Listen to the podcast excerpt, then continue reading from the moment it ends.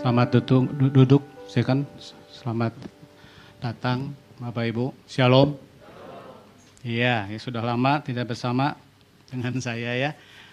Jarang kamu ya. Baik Bapak Ibu, kita perhatikan hari ini kita akan satu baca berapa firman, tapi juga kita akan lihat juga seperti apa firman itu harus ada dalam kehidupan kita. Ya, di situ sudah kelihatan, di situ bahwa kita bebas dari penjara hati. Saudara ya, nah, kira-kira apa yang dimaksud dengan penjara hati seperti apa? Ya, Lalu bagaimana kita bisa bebasnya di dalam kehidupan kita ini seperti ini dan lain-lain. Nah saudara kita akan lihat sebelum baca firman Tuhan, kita akan satu satu kata-kata ya yang saya uh, bersih, bisa ya oke okay, sudah jalan kah? Ya, nah saudara setuju kah? Bahwa manusia itu adalah makhluk sosial, gitu kan ya bukan sosial ya, tapi memang sosial. Setuju? Bahwa kita memang seperti demikian. Nggak bisa hidup sendiri sebetulnya. Kita bersosial. Pasti itu. Tetapi dalam hal ini maka ada hal yang mau tidak mau juga. Ini harus satu uh, kata yang harus ada dalam kehidupan kita. Yaitu kata, nah udah mulai ngehuleng ya. Nah, saudara baca, baca dong, baca. Satu kata, oh, oh hebat. Nah, langsung tahu ya. Nah, kalau ini not angka eh, baru bisa kita baca. Ada apa aja? Relasi, tapi ada plus 7. Nah, itu dia, yaitu apa? Relasi dan komunikasi. Setuju nggak? Bahwa kita orang manusia yang bersosial selalu akan kita berelasi dan berkomunikasi. Nggak mungkin. Ya, Orang bilang, uh, orang lain bilang misalnya hewan juga beda, uh, bisa. Kita nggak tahu, ya kan? Cuma insting dan lain-lain sebagainya. Tetapi kalau kita perhatikan, manusia itu pasti akan berelasi di mana pun dia ada. Ya, tetapi juga dia pasti akan berkomunikasi. Ya kan? Nah, masalahnya juga di sini ada dua hal yang terjadi.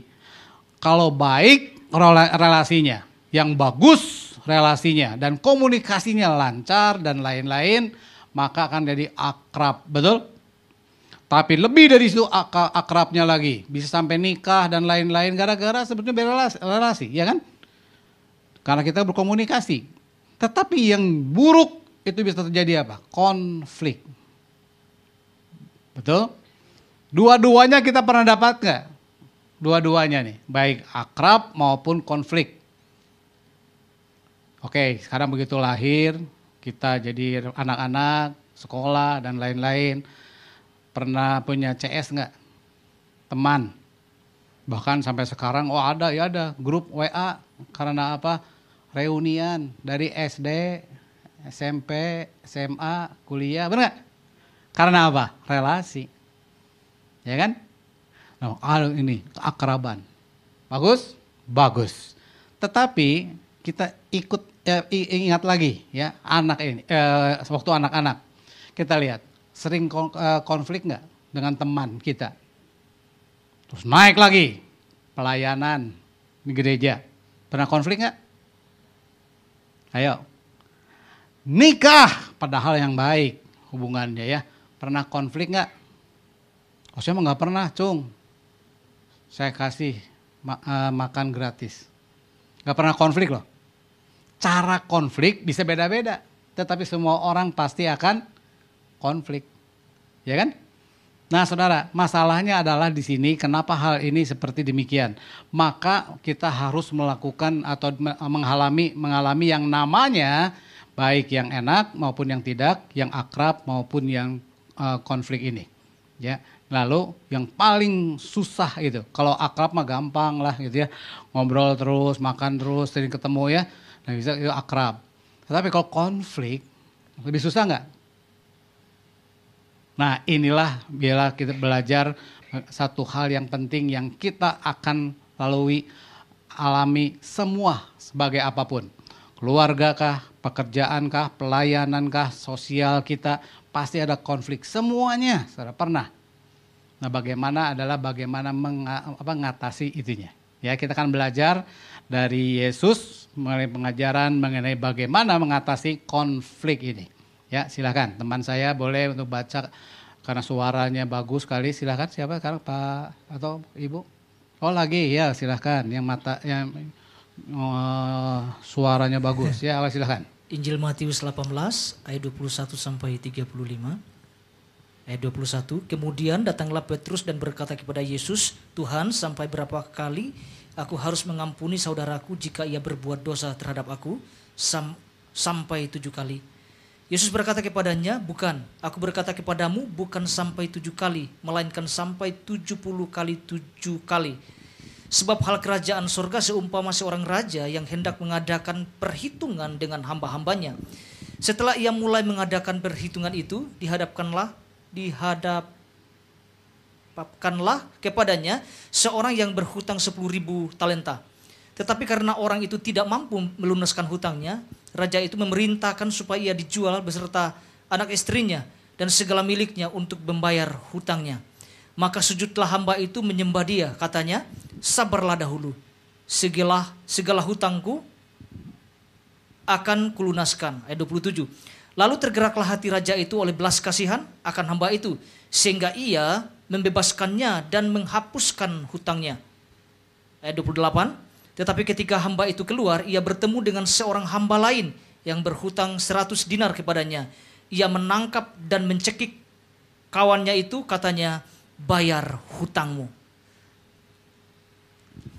Oke, terima kasih ya buat kita semua. Nah, Bapak Ibu, satu apa ya artinya perumpamaan, ada satu kisah seperti demikian, sering kita dengar, pernah ya, semuanya mengenai hal ini ya, dan ada angka-angka dan sebagainya. Nah, soal kita perhatikan di sini dalam hal ini, maka apa yang Tuhan inginkan melalui kisah seperti ini. Dan ini akan bawa kita pun hal yang sama.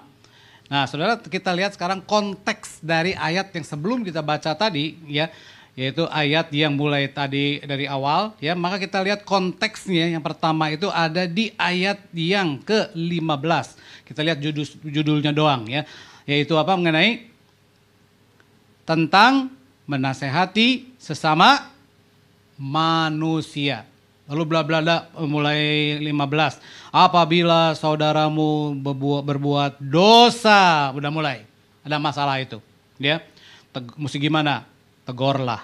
Ada di mana? Di bawah empat mata dan berikutnya dan bla bla bla bla. Baru masuk sekarang dari kata-kata ini karena musul um, dari usulannya dari mana masalah ini dari yang namanya seorang uh, murid yaitu Petrus. Kita tahu ya, Petrus itu seperti apa? Orangnya ya, sangat apa ya, reaktif orangnya. Jadi langsung didek didek didek begitu loh. Jadi apa yang terjadi? Langsung dia reaktif, reaktif. Begitu orangnya demikian. Kira-kira orang kayak begini jelek atau bagus? Seringkali kita ngomong, oh dia nggak pakai mikir, jelek, ya. Bagusnya ada nggak? Jujur sebetulnya, dia kan ya. Langsung apa yang ada hati keluar, gitu kan? Itu sebetulnya gitu.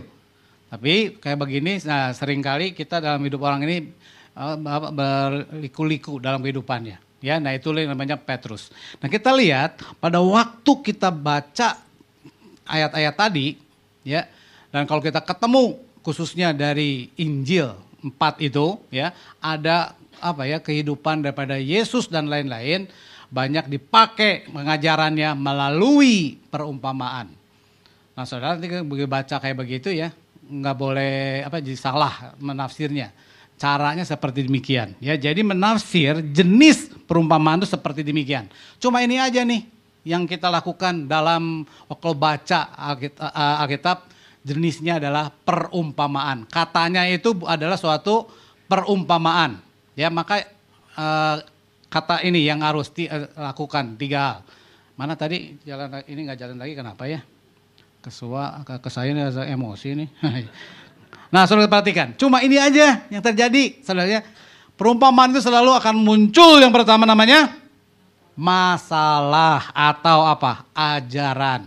Nah, kita baca dalam hal tadi ayat dari 21 uh, eh, dan 22, ya kan? Gara-garanya apa? Si Petrus nanya dari sebelumnya ada kejadian begini-begini harus tegur bla. Lalu Petrus langsung bikin masalah. Dan dia peng, atau juga pengen tahu ajarannya Yesus itu seperti apa mengenai uh, apa pengampunan. Ya kan? Nah, jadi ada bagusnya ada si Petrus. Nah, iya menurut saya kalau nggak nggak rame hidup, ya kan?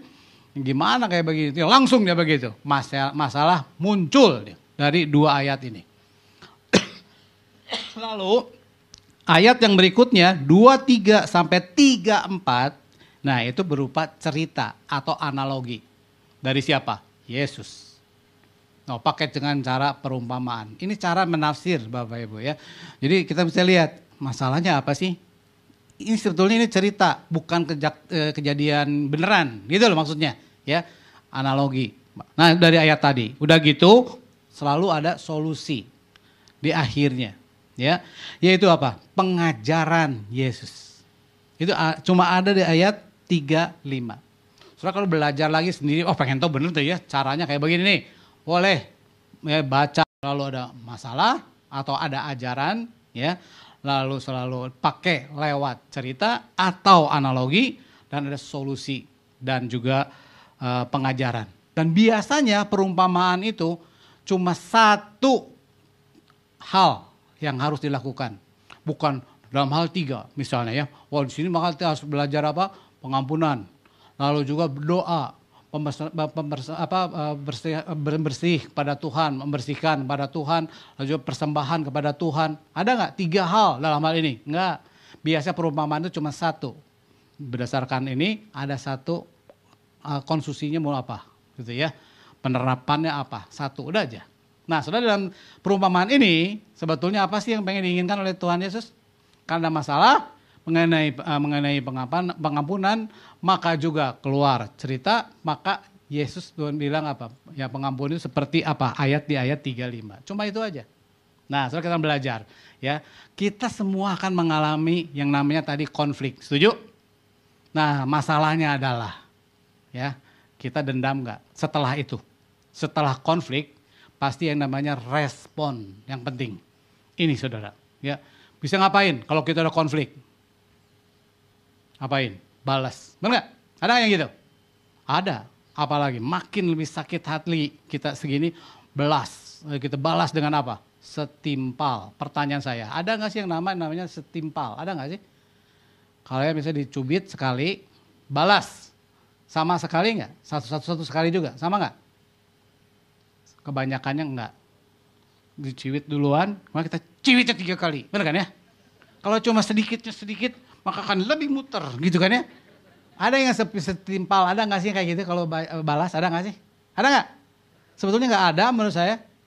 Nggak ada yang sama, nggak ada orang kayak begitu. Nah, respon yang penting dalam hari ini ya. Jadi responnya seperti apa kalau kita mengalami sakit hati? Nah, Petrus kasih uh, masalah seperti demikian. Dan lewat cerita ini, Yesus kasih ajarannya. Luar biasa kita lihat ada tiga uh, satu tiga hal ini yaitu dengan kasih apa? Satu tokoh tiga peran ya dalam satu perumpamaan ini. Yang pertama adalah ada seorang yang berutang. Setuju? Ada nggak di situ? Ada. Waktu ayat 23 sampai 27 dikatakan raja mau pergi ya semua uh, hamba-hambanya banyak ternyata disebutnya apa dalam kalau cerita itu sebetulnya banyak masalah. Dia banyak utang banyak salahnya dosanya semua hambanya.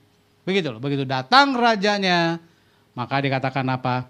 Dia itu ada masalah. Dia punya apa? Punya utang. Segede apa? Saudara berapa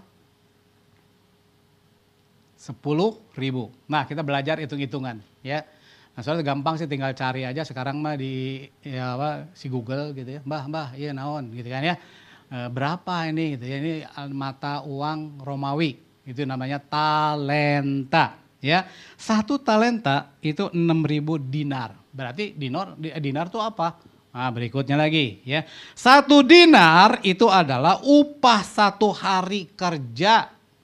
Nah, uh, apa eh, MUR-nya anu alah jadi susah. UMR jadi bolak-balik orang. Eh, soal duit susah saya mau waduh ya enggak eh, rohani banget ya. Nah UMR eh, misalnya Bandung eh, ter- berapa sekarang terserah. Tapi dari dulu sampai sekarang pasti berbeda, tuh kan ya? Nah, saya eh, eh, waktu baca eh, di apa kamus Alkitab ini, ini tahun 70-an. Saya punya yang dulu banget ya. Ditulis dia bilang dari, dari kamusnya di belakangnya kan gitu ya di Al- Alkitab. Satu hari itu upah upahnya itu 300 eh, 750 rupiah. Waktu itu. Sekarang boro-boro gitu kan ya. Sebulan misalnya berapa? Nah, bagi aja jadi 80 eh, dari 30 misalnya berapa? Satu hari berapa? Gitulah ya. Nah, tetapi juga bukan dari uang, tetapi satu talenta itu sebetulnya sama dengan jadi kan satu talent, talenta itu 6000 dinar. Satu talenta itu sama dengan yang di kursnya itu namanya apa? 20 tahun kerja. Ya, bukan hanya dari duit, bisa dari duit kita bisa ikut eh, apa hitung-hitungan. Tetapi kita lihat juga dari lamanya, ya ke mana lagi hilang tuh ya. Hmm. Nggak bisa tidur ya dia kesian ya, mesti nungguin. Nah ya kita satu talenta itu sama dengan kalau orang dihukum itu lamanya berapa lama? 20 tahun. Utangnya harus balikin. Nah, saudara kalau lewat waktunya 20 tahun. Sekarang saya tanya, di Indonesia ada nggak seperti demikian? Ya kita lagi, lagi rame-ramenya. Maka sampai itu ikutin terus di TV ya. Karena gemes ini ya ada orang kayak begini ya. Bosnya bunuh anak buahnya gitu kan ya. Se- yang bosnya ini langsung apa hukuman akhirnya gitu ya. Sebenarnya hukuman mati gitu ya tak tak tak. Nah kalau istrinya itu berapa? Eh, optimal lagi yaitu apa? 20 tahun. Segitu tuh gede loh. Betul kan ya? Berarti dari sini aja kita lihat satu talenta sama dengan waktu kalau dihukumnya itu harus berapa lama? 20 tahun. Lalu apa yang terjadi dari hal itu? Nah kalau kita pakai hitung-hitungan lagi, berarti utangnya kan 10 ribu. Berapa? Talenta kalau pakai uang pakai uang begitu, dia harus dibui berapa harus dijalani? 200 ribu. Mana ya? Ada ribunya loh. Tahun kerja. Kira-kira ya. Kalau kayak demikian nih. Bisa, bisa luna- lunas nggak sih kira-kira? Yesus ini luar biasa loh. Ya, dia cerita itu wah sampai orang tuh kalau di buk di apa di Alkitab dalam Matius uh, pasal yang terakhir gitu ah, sorry yang tujuh itu pasal tujuh terakhir ayatnya sampai dia bilang maka dikatakan apa? Maka kalau Yesus ngajar ya maka semua yang dengar-dengarnya itu semuanya pada takjub. Nggak ada yang diem. Dari eh, ada yang jalan-jalan, tetapi dia diem, nggak ada yang pulang dari pagi sampai sore. Itu namanya hok cai. Dengar Yesus itu dia oh, oh acai. Aduh hebat, mana gitu ya. Nah sampai kayak gitu Yesus. Hebat nggak dia kalau cerita? Hebat nggak? Nah kayak begini maksudnya. Bayangin. Dan dia akan kontraskan. Lo utangnya berapa? 10 ribu. Lalu eh, si hamba ini ngapain? Aduh punten, aduh maaf saya salah yang meminta gini gini gini gini gini. Saya akan hebat ngomongannya dia apa? Saya akan bayar utangku. Kasih waktu, bla bla bla. Beh, gitu ya. Nggak mikir dia. Mungkin nggak? Sampai mati juga nggak beres. Itu maksudnya. Ya. Lalu seperti itu kita lihat uh, compare keadaan waktu itu. Nah, rabi-rabi Yahudi yang terjadi waktu itu, kalau muridnya nanya, "Eh, Ma- rabi," gitu ya.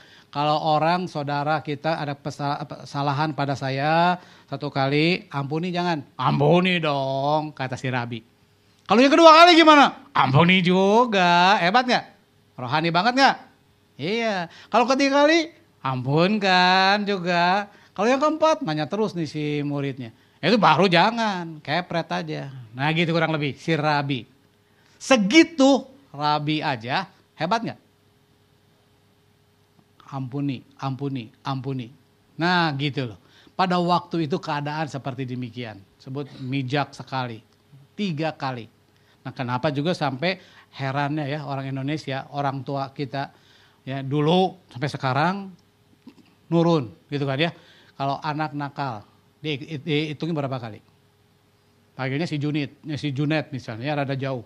Junet, mama. Diem, gitu lah. Terus biasa mama gimana manggilnya? Panggil ya dua kali ya. Mama, Junet, makin lebih tinggi. Betul ya? Enggak nyaut lagi. Ngapain? Bilang apa? Ketiga kali ya, kalau kamu nggak tetap mau datang kayak begini, mama yang anterin ke depan, kepret mah kado. Bener nggak? Cukup sampai, eh bener nggak? Zaman sekarang juga sama nggak? Mirip ya, aneh. Nah itu rabi, berarti kita hebat sebetulnya rabi. Tiga, gitu loh. Makanya saya udah tahu firman waktu saya punya anak gitu ya dan lain-lain. Kalau saya tuh uh, ini beda-beda kalau sama anak saya. Kalau anaknya tergantung, kalau jauh panggil dia, Lele namanya panggil dia ya. Saya bilang, Lele ke sini ya. Nah, terus dia nggak nyaut atau nggak tahu lagi ngapain lah. Naik lagi dan sebagainya. Saya bilang, kalau nggak datang ke sini, nanti Dedi juga saya ikut apa hitung sampai ke 10. Saya gitu. Biasa kalau udah 10, anak ngapain? Tenang-tenang aja udah masih 10. Benar nggak? Ya kan? Nah karena saya pikir jauh perlu jalan gitu ya. Maka 10 ya. Nah kadang-kadang juga saya pikir, lele saya panggil berapa? Saya panggil 100. Oh duh, wah kalem sare lah 100 mah ya. Benar kan ya? Padahal dia nggak tahu. Oke ya. Ikut uh, hitungnya dari kelipatan 10. Gitu, sebenarnya 10 kali. Gitu. Kadang kumus seribu juga masih terserah gitu ya. Gimana kayak demikian. Saudara ya. Nah orang nggak ketahu, tahu. Jadi di ujung-ujungnya saya ajarkan apa? Yang penting itu intensinya itu dari kapan? Secepatnya, gitu aja. Ya kan? Nah saudara kayak demikian. Nah bayangkan. Nah ada rabi-rabi seperti demikian. Nah ada masalah sekarang si Petrus ini. Ada kalau masalah di saudara gimana tegor, segala bla bla bla. Lalu sekarang ngampuinya harus berapa? La, banyak. Maka dia keluar apa? Si Petrus, dia bilang apa katanya? Dia, dia berapa? Tujuh kali pertanyaan saya. Sekarang si Petrus itu lebih hebat nggak dari Rabi? Iya, dia uh, rat, apa, rasul Tuhan, lebih hebat dong. Sebetulnya kalau ikat, ya, apa, hitung-hitungan dari kata menurut sesuatu ya, jadi referensinya ya, Petrus itu udah kasih yang mentok, yang hebat. Maka dia ngomong kepada Yesus. Tujuh kali. Apakah demikian? Nah itu artinya apa? Dari kebiasaan si Rabi yang tiga, kaliin dua sama saya malah berapa? Enam. Bonus satu, jadi tujuh. Gitu loh, kata si Petrus. Berarti kalau saya mengampuni dengan angkanya tujuh, sempurna. Benar kan ya? Hebat nggak Petrus? Ayo, hebat nggak? Hebat daripada Rabi yang ada. Setuju? Tapi dia kaget. Jawaban Yesus apa katanya? Bukan, bukan tujuh, tapi harus ngapain? Tujuh puluh kali tujuh kali. Bukan dikali lagi, bukan ya. Kali itu maksudnya itu totalnya berapa? 400 Nah, kali kayak demikian. Memang ada beberapa angka-angka Yahudi yang beredar pada waktu itu. Yang bagus-bagus itu apa? Satu, itu bagus. Tiga, bagus tujuh, ya sepuluh, ya dua belas. Nah itu angka-angka. Kalau orang orang Tionghoa sekarang yang angka angka paling bagus tuh arti ya delapan hoki. Yang jelek empat gitu kan ya mati ya gitu ya. Nah itu kan umum waktu itu dan Yesus kasih kayak demikian ya. Nah kita berikan 490 kali. Berarti ujur uh, hasilnya adalah mungkin nggak? Itu pertanyaannya. Benar nggak ya? Mungkin nggak? Nggak mungkin. Nah, dari uang-uang aja kayak tadi dan secara waktu, nggak mungkin orang bayar utang ya kejahatannya itu atau yang jeleknya itu harus dilakukan seperti demikian. Pertanyaannya adalah nggak mungkin. Nah, Yesus kasih perumpamaan. Nah, itu yang pertama. satu tokoh tetapi tiga peran. Yang kedua, tokohnya yang sama tetapi sekarang dia perannya sebagai yang kedua. Yaitu apa? Seorang yang pemberi utang. Tadi kan punya utang. 30 eh, 10 ribu. Sekarang dia punya juga kepada bawahannya. Punya salah juga pada dia. Si jawab yang anak buahnya dia ya. Dia punya ayat 28 sampai 30. Nah, sekarang kita perhatikan secara anak eh, secara angkanya berapa? Cuma hanya satu eh 100 dinar. Ayo, berarti jomplang nggak? 10 ribu talenta utang dia, ya. Tapi yang ini cuma 100 dinar. Cuma 100 hari kerja lunas itu maksudnya. Tapi kita perhatikan situ yang terjadi apa? Aneh sikapnya ya karena waktu dia bilang kasih waktu ya saya mau bayar utang gitu ya kepada rajanya. Si raja waktu ngelihat begitu sian ya karena dia orang Batak udah pasti yakin ya. Bukan bukan orang ya, Yahudi orang Batak. Orang Bataknya Jepang di Indonesia ya. Warganya apa marganya apa? Raja guguk ya. Jadi nggak guguk dia gitu kepada rajanya ya aduh Tuhan gitu ya raja ya itu itu ngajak ngajuk juk itu teman ah, teman saya namanya Ra, raja guguk gitu kan ya. Nah suka suka hera apa heroin dia ya artinya apa itu ngaguguk gitu ya suka sakit sedih sedih orangnya. Ya nah saudara perhatikan. Nah ini yang pertama nih orang kayak begini punya utang gede begini sama si rajanya cuma digituin ya udah kesian lah udahlah lunas aja. Harusnya ngapain? Sikapnya oh kamsianya udah tiaw-tiawan, betul kan ya? Harusnya terus nungging, terus begitu kan, aduh terima kasih, makasih, bener kan ya gitu. Eh begitu kena anak buahnya di bawah utangnya 100 dinar. Sama dia juga dihajar kepada dia tanpa tahu diri. Terus ngapain lagi? Kamu bayar utang. Kalau nggak bisa, masukin lagi bui. Bakal dengan siapa? Kalau nggak bisa balik, sama istrinya, anaknya, gitu ya dan sebagainya pokoknya harus balik atau itu pasti bisa lah karena 20 hari kerja dan sebagainya. Eh apa 100 dinar ini ya. Nah, kalau kita perhatikan bisa beres dan dikerjain. Beres. Nah, maka kita lihat secara jadi peran yang kedua ini ya secara hukum ya mesti ngapain? Dilemparkan ke penjara. Wajar ya? Punya salah hukum. Wajar. Secara hukum dilakukan. Tetapi kalau kita perhatikan secara moral tidak memiliki hak untuk melakukannya. Artinya si yang punya utang di anak buahnya ini gitu kan ya. Nah dia harus punya punya moral. Jadi dilakukan boleh nggak? Iya, secara hukum sih harus dihukum. Tapi secara moral diampuni bisa nggak? Bisa, itu maksudnya. Ya dari orang demikian. Ini tokoh yang kedua. Bayangkan. Lu sih mesti ngapain katanya kalau nggak bisa balik cekek. Nah sekarang lagi lagi rame ya kan saling cekek makin cekek gitu kan ya. Lagi heboh heboh ya heboh. Nah ini cekek juga nih sama orang ini. Udah punya utang yang di bawah anak buahnya dicekek sama dia. Kurang lebih kayak begitu ya. Masuk bui dan lain-lain. Kayak demikian. Lalu sama nggak si anak buahnya ini minta punten gitu ya. Saya kasih waktu, saya mau juga sama-sama nggak sama dia waktu yang pertama ya kan? Minta waktu eh, beresin utang saya. Tapi dia bilang apa? Nggak bisa, maaf. Wah hebat ya. Nah kisah kayak begini makin hebat nggak? Makin tamat, makin tinggi, ya kan? Pasti orang dengerin tuh seperti apa. Itulah Yesus hebatnya ceritanya. Nah ini baru uh, satu tokoh, tapi yang kedua.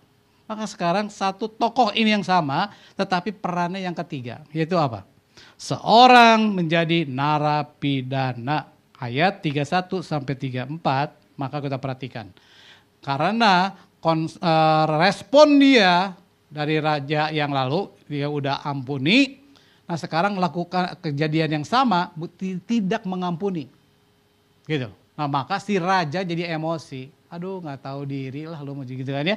Masa kamu utangnya pun gede banget. Saya udah hapuskan. Anak buah kamu cuma salahnya cuma sedikit, langsung kayak demikian. Aduh, semua boceng lepisan, mana kan gitu kan ya. Luar biasa. Uh, luar biasa, saudara. Perhatikan. Maka dari sini itu akhirnya apa terjadi dalam hal ini? Maka kita perhatikan raja sikapnya sebetulnya sama tetap yaitu apa? Ya, tajatuhlah belas kasihan. Benar ya? Itu banyak kata seperti kayak demikian. Saudara maka kalau ada pernah dulu ya waktu ada orang yang mau uh, mau ja, uh, alisnya cepat bagus bagus bagus. Ininya, ininya. Mukanya tuh mirip-mirip semua. So perhatikan. Orang Palestina uh, atau Amerika apa jangan apa uh, Palestina dan lain-lain. Mukanya sama nggak? Sebetulnya seperti itu. Ya mukanya mirip. Nah sehingga waktu disuruh tangkap. Yesus, sebetulnya satu uh, agojonya ini karena bingung yang mana ditanya sama atasannya dia bilang ya oh ciri-cirinya Yesus seperti apa? Kalau ketemu orang yang seperti demikian itu namanya Yesus. Wah saudara kalau ya baca dari fisik fisiknya ya Yesus itu uh, tinggi lah gitu ya tinggi 170 berahan begitu ya. Tegap tangannya itu enak dipandang. Saudara eh cewek kalau kayak begitu bukan kayak era apa adirai gitu mah ngeri ya. Nah ini mah tapi bagus kerjaan berarti banyak kerja dan sebagainya tegap ya. Lalu uh, tenggok jenggotnya ini tuh pakai apa? Kayak seperti apa garpu artinya bagus banget. Warnanya bukan di sekarang zaman sekarang dipilokin gitu ya bukan dari sononya keungu-unguan. Ih, cakep nggak? Luar biasa lalu dia pakai lagi. Itu fisik ya, kalau yang ketemu. Itu dia bilang, kalaulah ada yang yang paling ketahunya itu paling gampang ya. Dari sini kasih tahu cirinya. Kalau ada seorang cowok ya di, jangan jarangnya jarang eh, ketawa yang ngekek gitu. Akak-akak jangan. Yesus bukan kayak begitu. Ya hati-hati ya. Kita yang udah kayak begitu itu bukan Yesus lah. Ketahuannya. Maka dia bilang nggak pernah kelihatan dia akan ngakak, nggak akan. Tetapi banyak orang akan kelihatan apa dia? Sedih. So, ternyata kita perhatikan dalam perjalanan Yesus hidupnya, itu banyak nggak kata-kata yang terjadi tadi? Yaitu apa? Jatuhlah belas kasihan Yesus. Ayo, misalnya yang mati minta supaya cicinya tolong bangkitin dan eh, sembuti sembuh, sembuhkan gitu kan maka dibilang Yesus maka dibilang apa? Kesian sekali. Kalau bahasa aslinya itu bukan cuma jatuh belas kasihan. Tetapi itu ternyata itu ya dari di Indonesia kan seperti apa? Seperti rasanya sih itu hatinya gimana? Seperti jeroannya itu ngegolak, itu maksudnya. Tahu jeroan? Wow, sedihnya itu minta ampun begitu loh.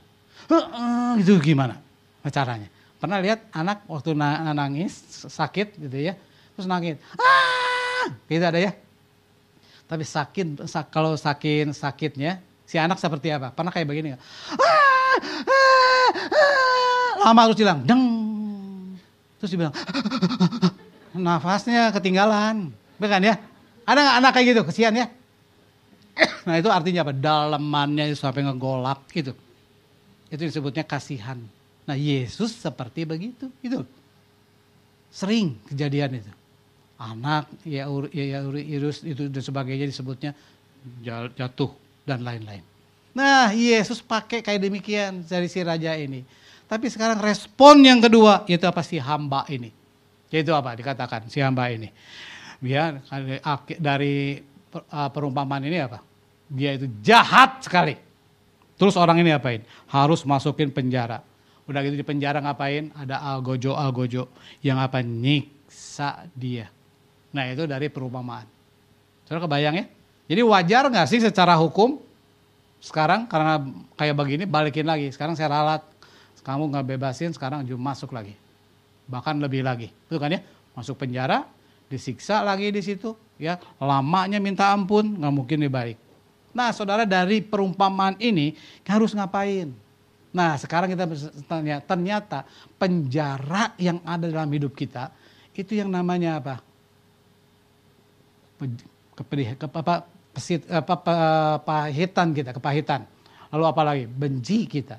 Itu sebetulnya rem, apa penjara, penjara kita. Setuju nggak? Tapi waktu ada orang lain kasih kita, eh, hati kita sakit, sering kali kita bilang apa? Nggak ada ampun. Sebetulnya. Nah maka saya bilang satu kata seperti ini ya. Maka sebetulnya ini satu ibarat. Ya, ibaratnya yaitu ini. Setuju nggak Bapak Ibu? Seringkali kita lakukan hal ini. Ibarat kita ini sebetulnya jengkel saya sama ya misalnya uh, si A gitu kan ya benci banget sakit hati ya pengennya ngapain Gua bunuh nih orang kan ya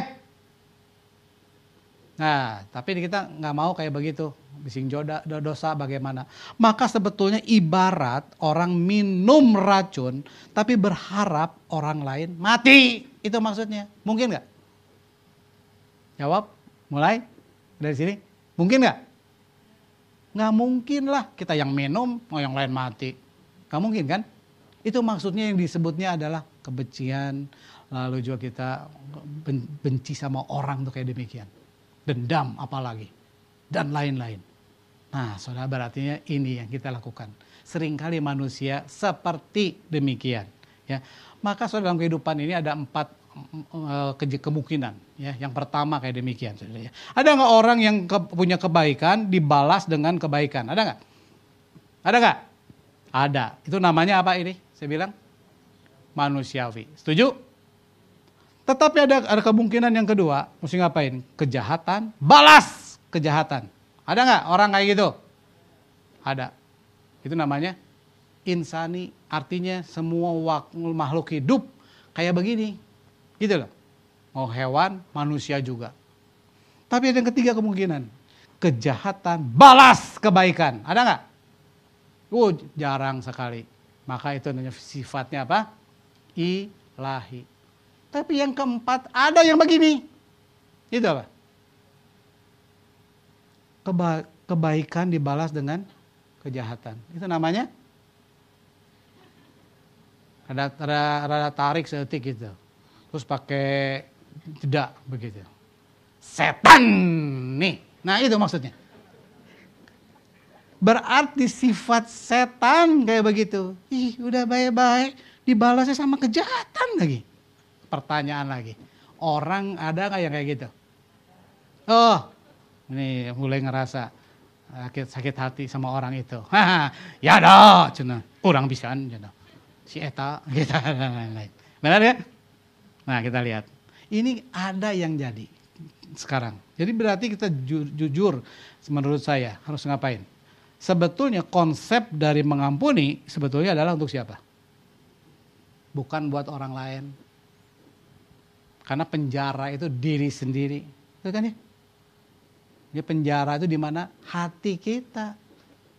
Yuk, sekarang saya tanya lagi, bener apa enggak kayak begitu ya? Waktu kita konflik sama orang sesama, siapa pun juga ya yang jengkel kita, yang sakit hati kita, fisik jadinya tengkuk ini susah, benar ya?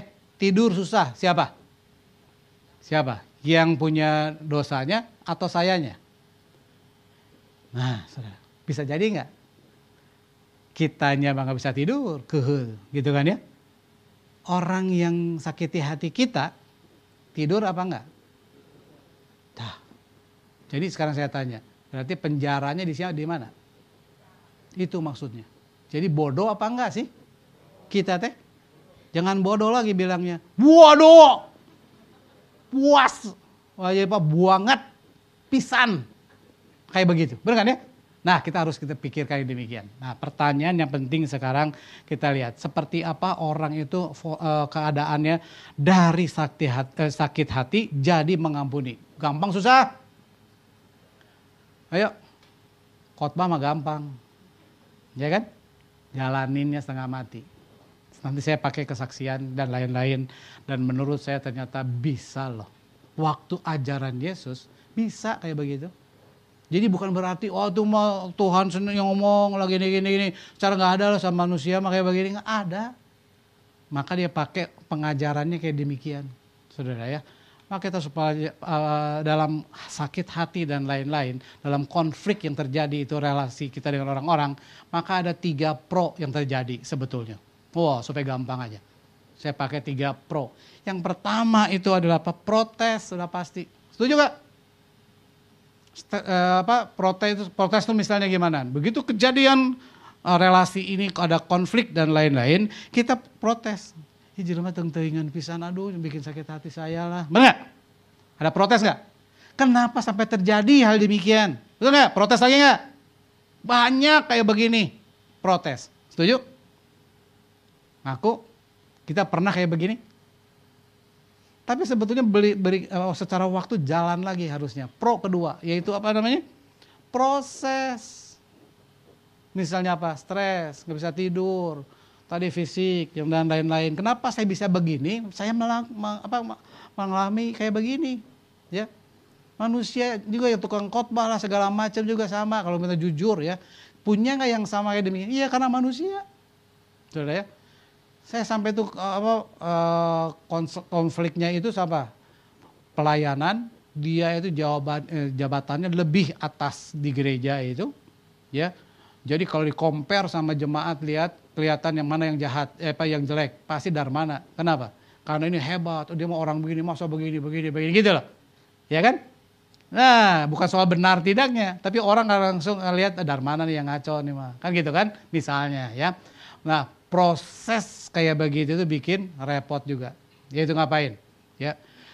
Terus dibahas lagi lewat rapatan, rapat supaya beres. Ya dia nggak mau ngaku lagi dan lain-lain. Misalnya sakit hati nggak kitanya, nggak ada saksi dan lain-lain. Susah kan? Nah, lo gimana Pain? Nggak bisa tidur loh saya. Nggak bisa tidur. Saudara. Tidur jam jam 12 misalnya. Itu nggak tidur-tidur jam jam 3 gitu dan sebagainya ngapain? Ayo bulak balik bulak balik bulak padahal ya nggak tutung sih gitu kan ya. Bulak balik bulak balik sian tutung dan sebagainya. Loh udah lagi? Aduh minta maaf eh oh, ngebut ngebut lagi. Terima kasih dikasih tahu bager banget. Ya nah akhirnya sudah proses. Seperti itu ya. Cepat cepat cepat ya. Nah saudara pasti pasti itu nggak gampang. Waktu yang ketiga harus ngapain? Ada progres. Nah harus yang kita lakukan seperti ini yang penting. Nah satu kata pertanyaan saya Ya, setuju. Dalam hati jangan-jangan ngomong, tapi satu kata-kata ini ya. Mengampuni itu include dengan melupakan. Setuju apa enggak? Siapa yang setuju? Bahwa meng meng mengampuni itu include dengan melupakan. Setuju? Angkat tangan. Oke, ya. Enggak setuju? Angkat tangan. Enggak mungkin lah orang mah pasti sampai lupa. Nah, setuju? Ah, yang yang angkat tangan tadi. Nggak, nggak lupa. Yang tunggu benar baru setuju. paling gampang. Sudah ya. Secara psikologi manusia, nggak mungkin orang bisa lupa. Nah, baru aneh. Otak manusia nggak bisa begitu masuk, hilang, nggak bisa. Kalau gitu mesti gimana dong nih ayat ayat ini dari Yesus ini? Bukan melupakan, tetapi mesti ngapain? Diacak-acak otaknya, gitu loh. Caranya gitu. Mau pornografi anak-anak dan sebagainya ya, di otak terus kayak gitu. Bisa hilang nggak? Oh, tengking segala macam, langsung hilang nggak? Tanya saya, ingat nggak? Nggak. Mesti ngapain? Otaknya udah rusak. Jadi caranya gimana? Cari yang baru lawan dari yang jelek itu. Lalu loker di otaknya itu diacak-acak. Jadi nggak jadi fokus. Lama-lama hilang nggak? Tapi bukan hilang dalam arti kalau dikasih tanya, kalau ditanya lagi. Eh kamu tuh pernah gini-gini gini nggak? Ingat nggak? Oh, sekarang saya tanya, siapa yang udah merit? Nah udah ini lah. Ya, udah merit lama banget, betul ya? Lalu pernah mikir nggak apa-apa? Nggak, nggak mikir nggak ada apa-apa, ya kan? Karena suami, anak dan lain-lain, betul ya? Tapi kalau saya tanya, ya, cik atau ibu, ya pernah pernah pacaran nggak berapa kali? Sebelum yang ini? Nggak usah itu bukan bagus berarti gelis kan gitu. Ah, oke. Okay. ya ya. Berapa kali aja? Sepuluh ada loh. Kan ya? Pertanyaan saya waktu saya tanya aja. Ada pikiran dalamnya. Nggak mikir benar nggak tahu kan? Kalau saya tanya lagi. Yang ke satu berapa yang kedua uh, siapa namanya? Kejadian seperti apa? Recall, keluar lagi dari otaknya. Keluar ya? Ya, keluar lagi ya? Udah hop, hop, hop, cukup. Itu namanya bahwa otak manusia begitu masuk nggak bisa hilang, nggak bisa. Tapi jadi jadi fokusnya jadi kayak begitu nggak hilang nggak? Hilang, betul kan ya? Dampaknya itu nggak ada. Itu. Maka tadi gimana caranya? Terakhir, punten ya, jangan jangan apa lagu kedua oh, beresin. Makin stres ya. Oke, nah justru yang penting Bapak Ibu yaitu apa? Bagaimana terbebas dari penjara hati. Pengen nggak? Susah kan? Saya kasih tahu 5M. Dan ini, ini tuh saya lakukan. Jadi udah lewat, saya lewat situ. Maka saya bersyukur sekali sampai dapat materi kayak begini. Ini buka lihat di mana buku-buku mana nggak ada, sudah. Karena ini pengalaman saya, saya waktu baca firman, oh ini sebetulnya kita kayak begini. Yang pertama M-nya adalah apa? Motif. Mulai dari mana sih motif itu ada? Hati. Setuju nggak? Yang kalau kita mau ngampuni, pertama adalah hati kita. Gitu loh. Nah hatinya mesti gimana? seperti dengan Yesus. Yaitu berarti sama dengan apa? Firman Tuhan. Itu dia. Kasihnya seperti demikian. Maka kita baca pun tapi kalau nggak dalam hati terima Yesus. Motifnya ini nggak akan bisa kena. Pasti kita emosi terus bawaannya. Betul ya? Setuju? Ini yang pertama. Hati ini udah maka akan keluar yang kedua dari mana? M-nya yaitu apa? Mind. Mulai dari mana? Pikiran kita, sadari bahwa memang saya sakit hati. Itu loh. Jangan gitu, nggak boleh, nggak boleh. Orang Kristen begini, amin, tengking, tengking. Enggak, saudara bukan. Justru harus kita sadari memang saya sakit, gitu loh. Setuju nggak? Nah, justru begini bakal, bakal sembuh. Gitu. Kalau kita paksa aja kayak begitu. Yang rohani-rohani tetap lagi melayani tetap kayak begini. Hati jengkel terus kayak begitu. Nah ada nggak pernah terjadi? Ah, uh, hamba Tuhan bunuh di apa di apartemennya karena si pem, uh, si WL-nya segala macam bikin sakit hati pertanyaannya hanya di, jadi di, itu masuk di di sayat-sayat mana ini itu tahun berapa saya lupa lah itu pendeta loh sekolah hamba tuh uh, hamba, uh, sekolah teologi ya benar kok bisa kayak begini Nah, akarnya hati dulu. Yang kedua, di sininya bukan yang bagus-bagus, tetapi sadari otaknya harus beres, gitu. Waktu saya nggak bisa tidur kayak begitu, ngapain? Saudara ya, nyiksa. Cuma yang pertama saya mikir, otak beresin. Lalu saya mikir begini, gila ya saya sakit hati ini saya begini, sampai susah nggak bisa tidur, ya, tengkuk nih kayak begini.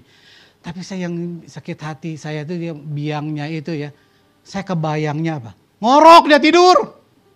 Aduh sakit lagi makin-makin. Berarti bodoh pisan sanu bodoh. Urang. Bener gak? Mulai. Mulai dari mana? Main. Maka 3 M yang berikutnya adalah mesti ngapain?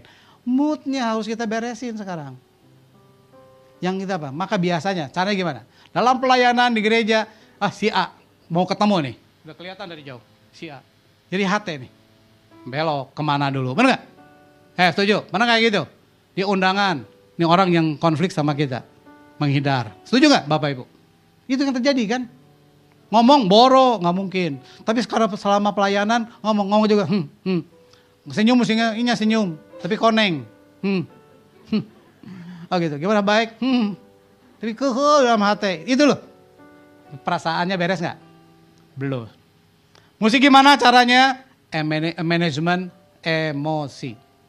Tadi lewat mana? Pemikiran kita baru dari sini. Gitu loh. Yang luar yang luar biasa yang ketiga, manajemen emosi itu harus. Dan yang M empatnya adalah apa? Mouth, mulutnya. Omong sama Tuhan. Omong sama diri. Oh lu bego. Kepada Tuhan. ya. Nah saya apa yang terjadi waktu itu?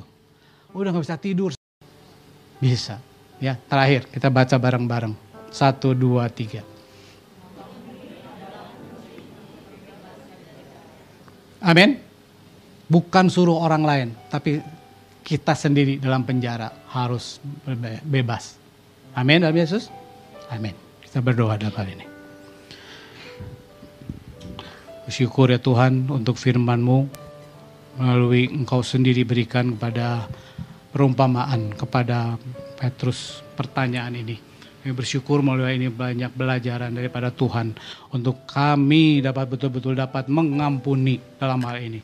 Di dalam Tuhan akan membantu kepada kami. Ajari kami ya Tuhan supaya kami juga betul-betul dimulai bahwa hati kami yang ada dalam hati kamu.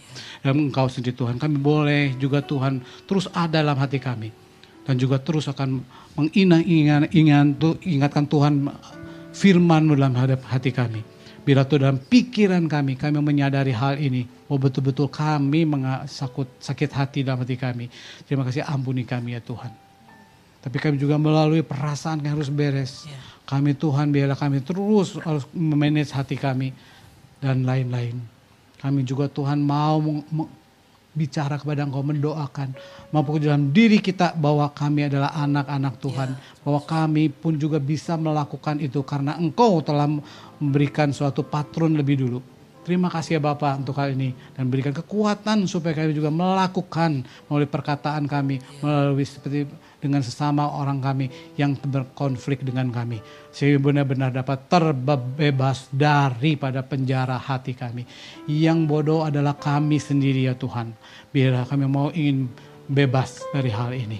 Kami bersyukur kau memberikan uh, pengajaran ini kepada kami sehingga boleh benar-benar berapapun yang terjadi yang menghapi yang menghadapi hati kami sakit punya Tuhan bisa lewat semuanya. Kami bersyukur ya Tuhan, kuasa daripada Tuhan sendiri yeah. yang boleh ada dalam kehidupan kami. Kami percaya kami dapat bersuka cita bertemu dengan siapa pun yang terjadi dalam kami, baik yang berelasi dengan yang baik maupun berelasi dengan tidak berkonflik dengan konflik dengan kami. Tapi kami bisa tetap berbebas.